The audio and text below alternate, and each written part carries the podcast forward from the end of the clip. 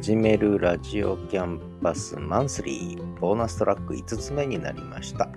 始めるラジオキャンパスのシーズン3は40回で最終回を迎えてシーズン3のボーナストラックもこれが最終回となります。8月18日からシーズン3を始めて水曜と日曜週2回配信してきましたが、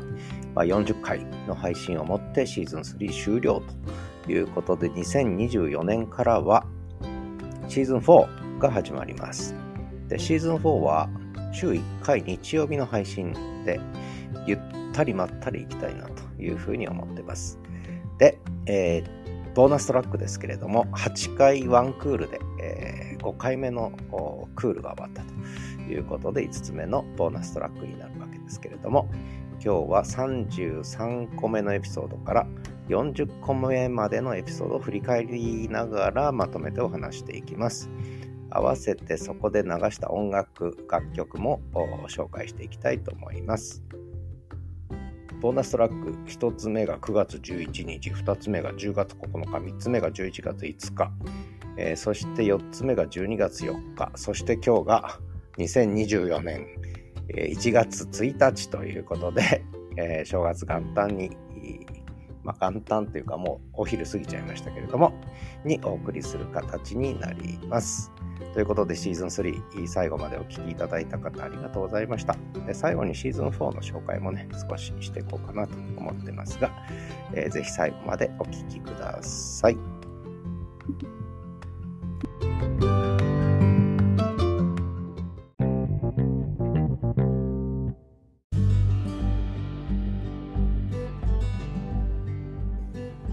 曲目聴いていただきました。徳永秀明さんの壊れかけのレディオ。えー、これはですね、33回目のエピソードで流した曲なんですけれども、この日は水曜日ということで SNS とリスンの話をしたんですけども、そこでですね、うん、音声配信をこう4つのえー、分類ができるんだという話をして、えー、音声配信の4証言、ね、これが今出てきたんだということで、えー、そのことによって音声配信の SNS 化が始まったんだというね、まあ、そんな話をしたんですが、まあ、そこで、まあ、ラジオではないんですけどね、まあ、ある意味こう音声配信といえばやっぱりラジオを思い出すので、でこれまでのポッドキャストの世界の常識がこうどんどん壊らす壊されていくというね部分もあるわけですよね。SNS 化することで。あのもう本当に1分 ,1 分程度の配信とかね そういうことが起きてるわけですし全く編集しないまま無編集で配信するなんねことが今起き始めててしかもそれをポッドキャストで流してしまうという時代に入ってきたということでまあそんなインスピレーションもあって「壊れかけのレディオ」という曲を流させていただいたんですね。でこれはまああの一つはやっぱり編集するのかしないのかってねここが一つ音声配信分ける時のポイントですね。で、例えばライブ配信ってのはこれ編集しないんですね。基本的にはね、えー、しないんですよね。で、ポッドキャストってのはやっぱり作り込んで編集するという世界だったんだけども、これが今、えー、編集しないポッドキャストも出てきたと。それからもう一つが音声配信ということで言うと、ライブ、リアルタイムで配信するのか、それともアーカイブで配信するのか、オンデマンドで配信するのか。ね。この縦軸横軸で分けていくと、実はいろんな音声配信のプラットフォーム、あるいは音声配信のいろんな形が今インターネット上に出てきてるんだけども、これを分類できるぞという話で、えー、で、今起きてることは何なのかっていうことを探ってみようなんていうね、話をしたわけです。で、えー、ポッドキャストが SNS 化する必然性も実は、えー、こういう見取り図の中に置いてみるとよくわかることですね。まあ、そういう意味では、まあ、皆さんそれぞれやっている音声配信がどこに位置づくのかってね。であるいはここをやってるとすれば他の可能性もあるっていうことを考える。まあちょっと発想を広げるというね、音声配信のね、えー、いうことにもちょっと役立つ、つながるような話をしてるかなというふうに思ってます。で、 Voicy なんかの話もね、少ししてるんですが、いわゆる独立型音声配信はこれからどうなるかね、ことも、えー、まあ少し話してるわけですけどね。まあここでちょっと Voicy の話したんですけど、 Voicy ってやっぱりこう、リスナーではなくて、えー、配信者ですね、えー、が、いわゆる審査制になってるというのが、まあ他の音声配信とは一番違ったところで、まあ、このスタイルがね、今後どうなっていくのかってちょっとまあいろいろ注目はしていきたいなというふうに思っています。そして LISTEN、えー、今週の LISTEN ということで、えー、 LISTEN のブラウザ録音っていうのはまさにこの無編集で手軽にオンデマンド配信するというね、えー、ことが始まったんだということで、このブラウザ録音ってのは非常に革命的なんだという話ですね。で、しかもそれは SNS 化しやすいので、ブログとかとも関連付けやすいということで、私はこんな配信をしながら、これいつでしたかね。これが12月6日ですね。12月1日から私はブログ配信を始めたというね、ことなんですよね、実はね。まあそんな話をしたのがこの回ですね。リッスンブラウザ録音の革命性ということ。そして SNS あれこれでは音声配信の4証言、4つの証言と SNS 化という話をしました。それからこの頃はどんどん冬至に向かっていくので12月に入ってどんどん日が短くなっていくんですね。で雪もちょこちょこ降ったんですが、まあ、寝雪にはならずに霜柱が立ったりとかね、えー、したので、えー、この時は霜柱の音霜柱を踏む音なんていうのをね佐藤一郎散歩のコーナーでは流したりしたまあそんな回でしたねえー、まあこのやっぱり音声配信の4つの分類これやっぱり使えると思うのでうん、気になる方はちょっと元の音源少し聞いていただいてもいいんじゃないかなと思いますし、やっぱりあとはこのブラウザ録音ですよね。これがいかに革命的なのか画期的なのかっていうことは、ね、どこまで理解されるかわからないんですけど、これはやっぱりすごいことですね。で、まあ、ここでちょっと言ってるのは、もうブラウザベースでいいと、下手なアプリは作る必要ないと。そんな暇があったらブラウザ開発した方がいいと思ってるなんていう話もね、私はしてるんですけれども、えー、で、Spotify はね、基本ブラウザで全部、えー、収録から編集までできるという形になってるんですよね。うん、だから、まあ、 LISTEN がそこまでやる必要は僕と思ってはいるんですけれども、今のペコンは何の音かな？まあわかんないや。なんかメッセージかなんか来たかもしれませんね。はい。まあ、それは、あいいとして、ね、このあたり、 LISTEN も今後、2024年ね、どういうふうに展開するのか、とても楽しみです。ということで、えー、次の回ですね。これが33個目のエピソードだったら34個目のエピソードで流した曲がこの曲です。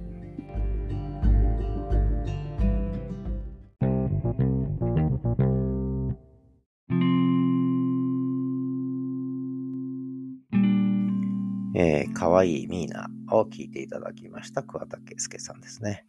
まあ、この曲は私がインターネットラジオをやっていた時に結構よく歌ってたんですね。かわいいミーナ。他にもいろんな曲歌ってたんですけども、結構このかわいいミーナを気に入ってくれた人がいて、えー、これ歌って歌ってとよく言われたので、まあそれを思い出して、えー、この曲を流させていただきました。で、この回は34個目のエピソード、12月10日日曜日なんですけれども、まあ日曜日ということで人生いろいろですね、えー、の話をしたんですけれども、まあ一つはあのリッスンのアドベント企画が始まったので、で、私も、えー、23日、12月23日に話をさせていただいたんですけれども、まあそれに関連する話で、えー、私がなんでポッドキャスト始めたのかというね、で、ポッドキャスト展開をしている理由とかね、で、始めるキャンパスって名前でやってるんですけれども、その始めるキャンパスをやってるはじめさんとは何者なのかとかね、まあそんな話をしたのと、あと、まあ、ポッドキャスト配信始める一つのきっかけにもなった、ポトフさんとの対談の話に触れたりしてたのが、この回ですね。えー、まあ、ポッドキャスト展開やっぱりこれからの時代はポッドキャスト展開だと。しかも新しい時代のポッドキャストだというね、えー、そんな風に思ったということですね。でそんなことをしてたら、えー、 LISTEN のホスティングが始まって、さらに予期せざる展開がね、いろいろ進んでるということです。それから北海道あれこれでは、えー、カラス、カラスに散歩中に会って、カラスの話をかなりしてますね。えー、札幌のカラスって結構大変なんですよ、という話で、えー、ゴミステーション、ゴミ捨て場の話からね、それからキタキツネとカラスの関係とかね。で、まあ、それでちょっと動物ネタが出たので、結構、あの、自然のまあ、カモの話とかね、えー、いろんな動物に会うんですよ、なんていう話をしたのがこの回でしたね。それから、えー、お散歩ですね、東一郎散歩では、あの散歩中に東一郎くんがお財布を拾ったという話ですね。でこれを交番に届けて、東一郎くんは交番デビューをして、警察犬にスカウトはされなかったんですけれども、交番デビューしましたよということで、えー、交番の中を結構ね、興味津々で、えー、匂い嗅ぎ回ってたということと、それからあとはちょっと、鶏のささみをたくさんあげすぎて、丸ごとあげちゃったんで、それで 消化不良になって、えー、謎ゲーですね、えー、ちょっと嘔吐してしまったという。これが2日ぐらいちょっと続いたので、かわいそうだったんですけど、謎ゲーですね。えー、ゲゲゲじゃなくて、謎の東一郎くんのゲーですね。の話を結構してます。それともう一つは、前に民泊で泊まりに来てくれたお姉さんが、いきなり近づいてきていきなり手出したもんだからいきなりガブって噛まれてしまってちょっとこれが事件になりましたね。ガブ事件。東一郎くんのガブ事件。で、東一郎くん後から気づいて走ってる人だったと思って、えー、それでだいぶ反省して落ち込んでたんですけどね。まあそんなガブ事件があったのもこの時でしたね。まあそんな話をしてたのがこの34回でした。えー、そんな配信会でした。で、次がですね、35回目のエピソードになりますが、えー、この時に流したのがこの曲です。どうぞお聴きください。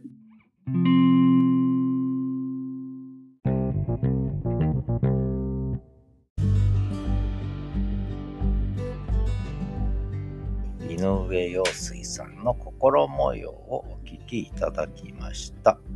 この時は12月13日35個目のエピソード、水曜日の配信だったので、SNS 話をしたんですけれども、そこで、あの、文字、ね、実は文字が重要なんだと。今、音声配信メインだと言ってきたんだけども、実は文字はやっぱり重要だって話で、でそれで心模様の中にその手紙の話が出てくるんですよね。便箋と手紙と青いインクやっぱ文字を書くっていうのは重要だなと。ただ文字の書き方は、えー、万年筆で青いインクで書くのではなく、えー、パソコンのキーボードで打つのでもなく、まさに音声、声で打つと。ね、声で文字を打つ時代に入ったなんてね、そんな話をして、で、ブログ文化は復活するということを言ったんですね。やっぱり言葉っていうのは、耳から入る言葉と目から入る言葉とこの2つなんですよね。でどっちかっていうとやっぱり目から入る文字の方が、まあ、人によるんですけどやっぱ文字の方が、えー、っと早く効率的に情報を言葉をね、えー、読み取れるわけですよね。だからその文字のメリットっていうのは語る言葉よりもやっぱり読む文字のメリットってやっぱりなくならないぞなんて話をねし始めた時ですね。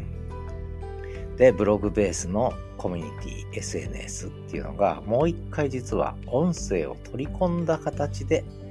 展開するんじゃないかと。むしろ音声を保管する文字ではなくて文字を保管する音声あるいは文字と音声が相互補完的な関係に入ってきたっていうね、まあ、そんな話をしたのがこの時ですね。で、音声配信で言えば実は YouTube がやっぱりメインになっていくぞという話をもここでしています。でそれからリッスン。ではそんな中でリッスンはどうなるのかいうことでリッスンの使い方もいろんな人がいろんな使い方してるわけですけど、あ、東一郎くんが泣き始めました。いろんな使い方してるんですけど、やっぱり音声メインで使ってる人もいるんですが、私はむしろ文字メインでちょっと使いたいなと思い始めたよと。やっぱりリッスンは文字起こしだと。でこれを文字化するっていうことがあとても私にとっては大事なんですね。えー、もちろん音声の声のやり取りっても大事なんだけど結局ねあの、私あんまり聞かずに読むんですね。結局読んでると。でで、読んだら終わっちゃうんでね。で、聞きたいとこだけ聞くというふうにも、私の中では完全シフトして、で、無理して全部聞くっていうのがやっぱりストレスなんですね。とてもストレスですね。なので、もう読むと。読むのを基本にもうシフトしたということで、えー、まあ音声、音声って言ってきたけども、実は文字だというね、そんな話をして、まあそういう意味ではリッスンの使い方も、だいぶこう私の中ではね、位置づきが、位置づけが変わったわけじゃないけども、はっきりしてきた。えー、そんな話をね、してるのがこの回ですね。それから、えー、札幌は冬がどんどん冬に入ってきて寒くなってきましたよっていう話をね、えー、してます。で、雪かきの話とかね、音一郎くん吠えてますね。えー、もうこの時してるんですが、あと何話したかな。えー、っと、35個目ですよね。この時はあの新雪、新しい雪をキュッキュと踏みしめる音と、コツコツと踏みしめる音と、あと雪かきの音なんかもね、配信してます。お、東一郎くんが BGM 入れてくれてますけど、ワンコが来たのかな。ということで、えー、次の曲はこの曲です。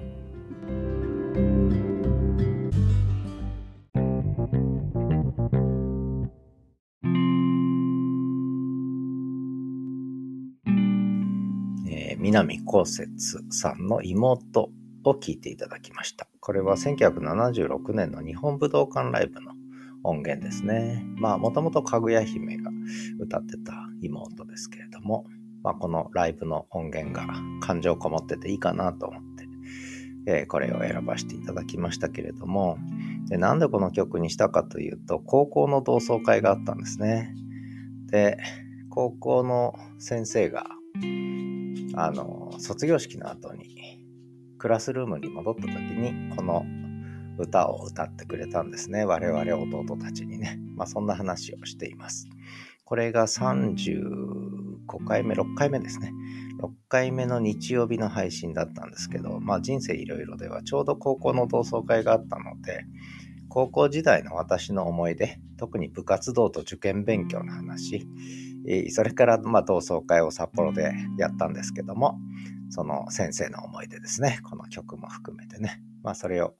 話させていただいたのがこの回ですね。えー、それから北海道。あ、で、その時に同窓会で久しぶりに街中に出たので、すすきの辺りを夜歩いたんですね。飲み歩いたわけで3軒ぐらいはしごしたんですけど、同窓会で。で、それですすきのの人出がすごかったですね。外国人中、アジア系の方も多かったし、えー、もうコロナ前に完全に戻ったということで、それで思い出したのが、札幌大通公園のビアガーデンの話と、それからこれから開催される冬の雪祭りですね。札幌雪祭りの話をここで、えー、少しさせていただいたということになります。で、それから、えー、ザ・トイチロー散歩のコーナーでは、えー、この時はですね、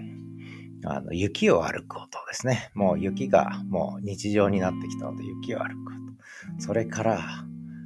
路面がスタッドレスタイヤで、えー、磨かれてツルツルになるんですね。もうスケートリンクよりよく滑るという、ツルツル状態になるんですが、そのツルツル路面の話と、それから大雪予報が出たんですが、これがもう完全に2回ぐらい続けて、えー、大雪予報が外れて、札幌市内はなかなか雪が降らなかったというより雪がちょっとずれたんですね。雪雲が通らなかったということで、えー、大雪50センチ降りますなんてテレビでやってって、えー、本州の方も心配されてたんですが、札幌はほとんど降らなかったっていうね、まあ、そんな話を、えー、した回ですね。で、さらにこの時にもうシーズン3は終わりますと。ね、40回で終わりますと。大晦日で終わりますという話をして、シーズン4、2024年からシーズン4に入りますという予告をし始めたのもこの回からということになります。ということで、えー、次の曲いっちゃいましょうかね。どんどん行きましょう。次の曲はこの曲です。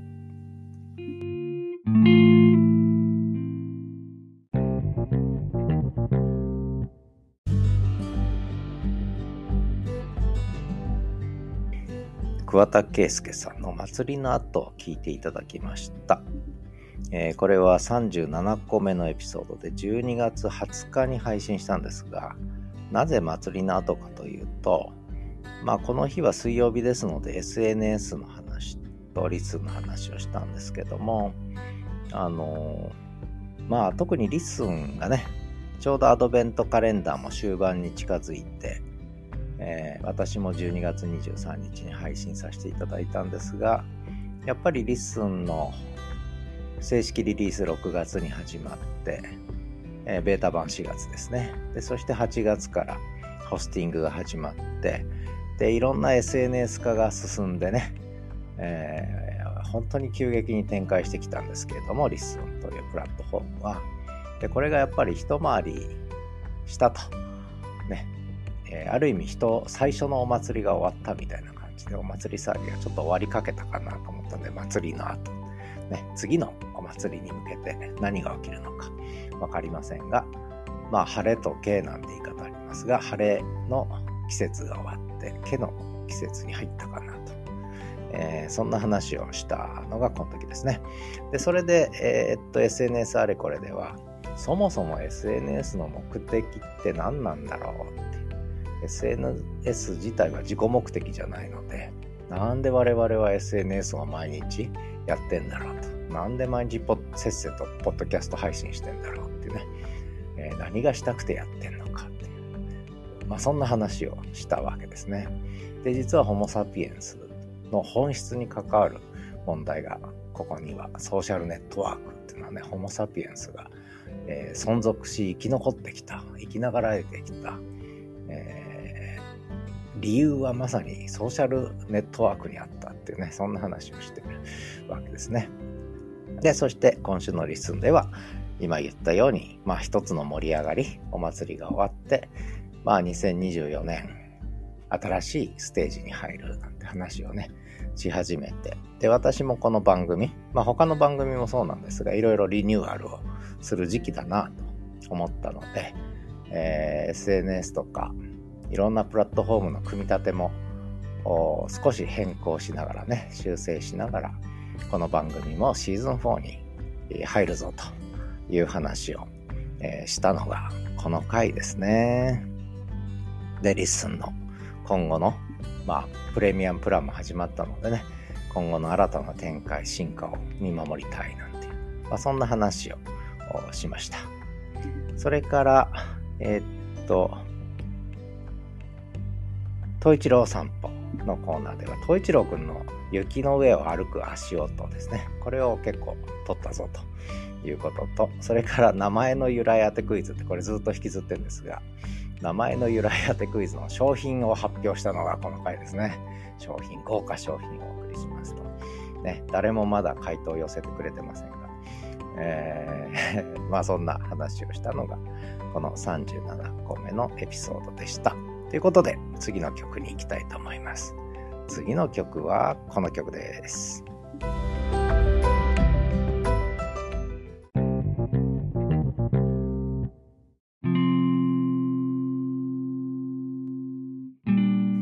6曲目は稲垣淳一さんのクリスマスキャロルの頃にはを聴いていただきました。まあ、この日はクリスマスイブだったので、まあクリスマスソングだなと思ったんですが、えー、まあ、このクリスマスキャロルの頃には、ね、これクリスマスの歌じゃないんですよね、本当はね。えー、クリスマスキャロルの頃には、こう、二人の関係も結論が出てるだろう、みたいな。ちょっとこう別れ話も含めた男女の話なんですよね、実はね。まあ、ただ稲垣潤一さんの中ではこれはもうヒットソングですので、で結構好きなので、えー、これをかけさせていただきましたけど、この時は実は日曜日の配信で、少し後、残りシーズン3の人生いろいろも残り2回ということで、人生の振り返りを始めたんですね。で、大学の学長をやっちゃった話と、まあ私が行った名古屋の大学で次の学長決まったっていうことで、まあその話も触れながら、で、あと北海道の芸術系の大学に学長として呼ばれた話とかね、えー、結構生々しい話も少しさせていただいたのがこの回です。で、まあ私の人生ね、えー、どうだったんだろうななんていうのもちょっと思い始めた時期ですね。それから、あとは北海道あれこれではジンギスカンをやったんですね。これちょうど、あの、同級生、同窓会があったんですけど、その前の週に。その同窓生が一人、翌日に私のうちの民泊に泊まってくれて、で、バルコニーでジンギスカンやったということで、北海道のジンギスカンは美味しいですよっていうね。で、寒い中、えー、震えながらジンギスカンやりましたなんてね、話をしたのが、まあこの回でしたね。えー、まあ少し人生60年振り返った1回目みたいなことと、それから 北海道今年は雪が少ないんだけれども、まあね、えー、そんな中でもやっぱり寒いので、ベンチコート着てジンギスカンやりましたなんていう話をさせていただきました。それからこの時期は意外とね、あの、東一郎散歩ですけども、お散歩に出ると、えー、結構いろんなワンちゃんに会いました。うん、たくさんワンちゃんに会って、統一郎くんは結構大満足だった時期ですね。まあその後年末今度ワンちゃんに会わなくなっちゃったんですけれども。で、クリスマスイブのお散歩も楽しくやりましたよ、なんてね、話をしたのがこの時でした。まあそんな感じですかね、この回はね。ということで、えー、どんどん行きましょう。次は、この曲です。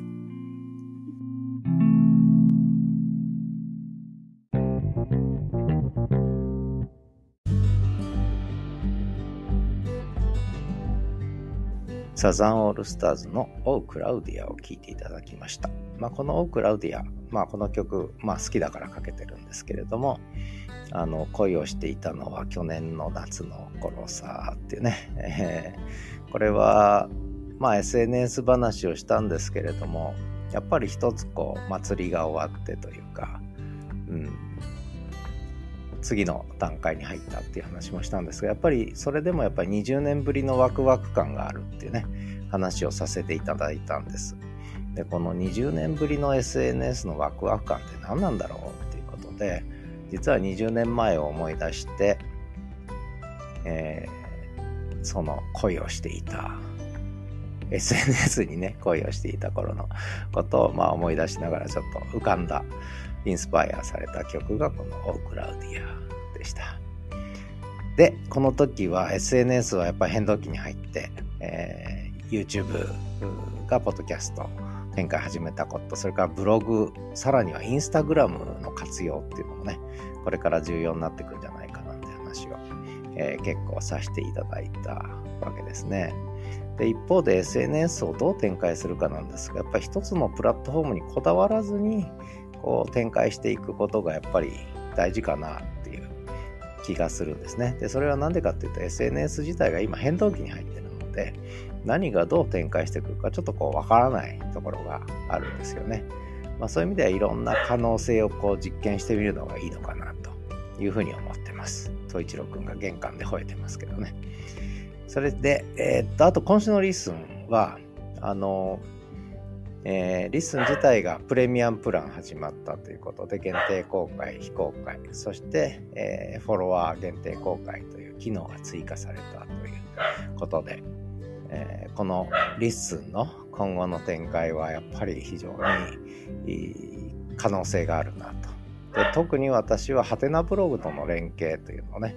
えーがこれから結構進むんじゃないかななんてね、いうふうに、えー、思ったりしてるっていう話をしてるのがこの時ですね。それからザ・東一郎散歩については、この時からザ・東一郎散歩コーナーだけを切り抜きして、えー、台湾のファーストーリーっていうポッドキャスティングのホスティングサービスから配信を始めたという、そんな話をしたんですね。で、これもさっき言ったいろんなプラットフォームをこういろんな組み立てで使っていく中でねいろんな実験をしていいのが今この SNS の変動期なんじゃないかと思ってるんで、まあ、そういうことも含めて切り抜きポッドキャストっていうのをねザ・東一郎散歩皮切りに皮切りに始めたということですね。でそれからシーズン3は終わりますよと。あと2回で終わりますよってね、そんな話をしたのが、これが30、あ、この回含めて次回で終わりですよと。39個目のエピソードですね。12月27日、年の瀬も迫って、あとは最終回、大晦日の配信を残すのみという風になったのがこの回でしたね。まあそんな話をしています。ということで、これが最後の曲ですね。まあ、最後の曲にあの後にボーナストラック入れるんですが、今回はなぜか井上陽水さんと桑田佳祐さんが多かったですね。何でしょうね。これ年末だからですかね。わかりませんけれども。まあそもそも好きな、えー、アーティストなんですけどね。まあそんなことで次の曲。この曲です。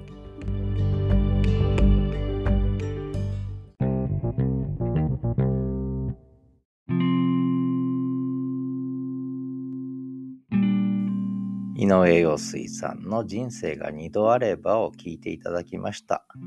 まあこれはもう私の人生60年を13分で振り返った回ですね。この、えー、シーズン3の最終回第40回は、えー、人生あれこれで私の人生60年を13分で振り返りました。えー、果たしてこれは失敗だったのかというまあそんな話も含めてね、あの、話したわけですね。まあこれはもう本編を聞いていただいた方がいいかなと思います。で、それから北海道あれこれではもう雪祭りの宣伝をしてます。ね、札幌雪祭り一度見に来ないとダメですよ、なんて話をね、して、結構札幌雪祭り、もうすぐ、あと1ヶ月ぐらいで、えー、始まりますの、1ヶ月ちょっとでね。なので、その雪祭りの宣伝をして、ちょっとでも雪祭り行こうかなって気になってほしいなと思って、えー、宣伝しましたので ぜひ聞いてみてください。それから、えー、東一郎くんのお散歩ですけれども、えー、東一郎くんとおやつ交渉する音源が取れたので、まあこれいつもやってんですけど、東一郎くんがおやつ食べたいってね、食べてよって言うので、本当に食べんのとか言いながら、こうおやつ交渉いつもやってるというね、まあそんな音源と、それから相変わらずのロング散歩。特にこの時期は長かったですね。なんでかっていうと他のワンちゃんに会わなくなっちゃったんですね。年末になってめっきりと。それまで結構会ってたのに会わなくなっちゃって。で、その分、えー、誰か来ないかなと待つ時間が長くなってロング散歩になったっていう話と、それから寒さがやっぱりね、ちょっとずつ厳しくなってきて、雪もちょっとドカッと降ったりしたので、えー、で、そして大晦日の配信。でしたので、12月31日のお昼間にね、お散歩から帰ってきて、せっせと収録して配信したのがこの第40回っていうことで、まあ年末も迫って還暦の年の大晦日ということで、いろんな思いを込めて喋った回ですね。しかもシーズン3の最終回、第40回ということでした。で、え、この曲ね、人生が2度あればという曲を選ばせていただきました。振り返ってみると今シーズンというかこのクールですね、第5クールは、え、井上陽水さんと、それから桑田佳祐さんだいぶ多かったですね。それ以前にも結構、えー、この2人はかけさせていただいてるんですけれども、今回は特に多くなっちゃいましたね。気がつけばね。あんまり考えずにやってるんですけども、結果としてそうなりました。そして、えー、この後、ボーナストラックっていうことで再生リストを一つ追加したいと思います。えー、ボーナストラックね、えー、この曲です。えー、お聴きください。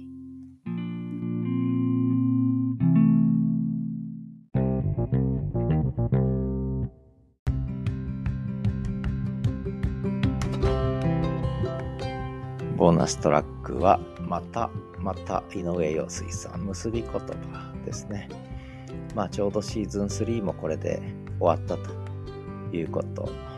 で、まあ私の人生はまだ終わらないんですけれども、まあ気分としては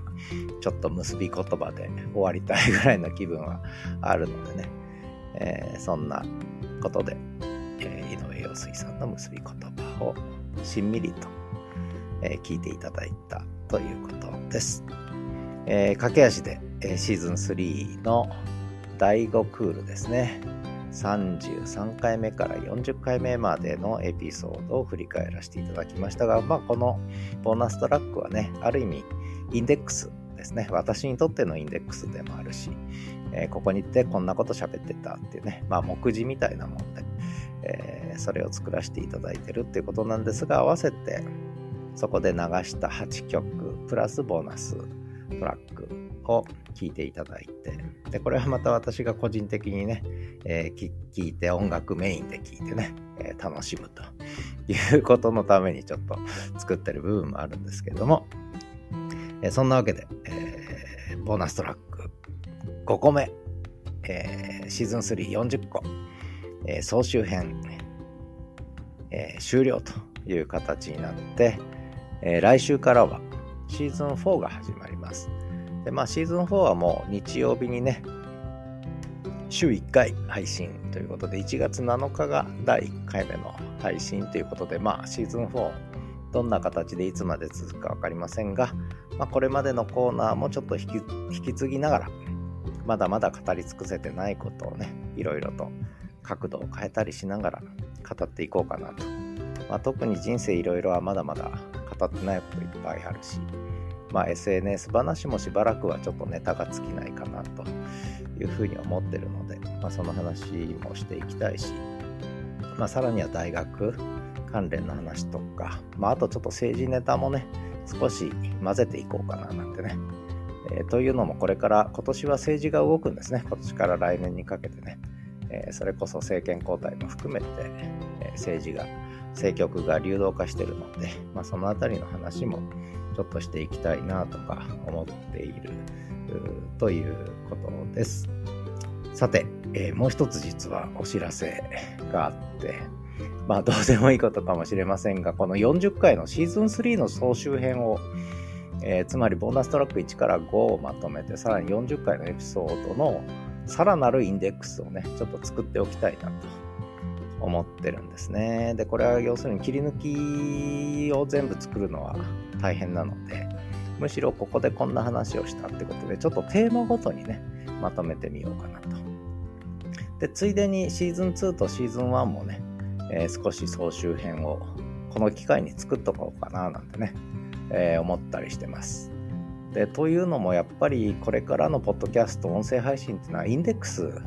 が重要になってくると思うんですよね。これまであんまりインデックスがなかったので、まあ、たまたまいい番組であってそこをどっぷり使って聞くという。そうするともうそれ以外のとこなかなかね、探すの大変ですよね。で、これは自分の放送した、配信した音源の中にもやっぱりいろんな要素が詰まってて、それをこう、どこで喋ったっけっていうのがわかんなくなっちゃうわけですよね。で、これをインデックス化しておきたいなと。そうするとまあ聞いてる人でもし興味持った人はそのテーマのとこだけね聞いたりいわゆる切り抜きですよね。過去音源の切り抜き。単純に文字化されたことで検索可能性が高まったっていうだけじゃなくてやっぱりそこにインデックスがあるということはもう一個大事かなと思ってるので。でリッスンさんにはちょうど頭出し機能があるんですよね。頭出し機能があるのでこれをちょっとフル活用してみようかななんてね、ちょっと思ってる今日この頃です。ということで、えー、ボーナストラック5つ目お送りさせていただきましたシーズン3の40個の集大成ということになります。シーズン4もぜひ楽しみにしてくださいということで最後までお聴きいただいた方何人いるかわかりませんけれどもありがとうございました。シーズン4もぜひ聴いてください。ではまた。良いお年をじゃなくて、えー、2024年いい年にしましょう。ではまた。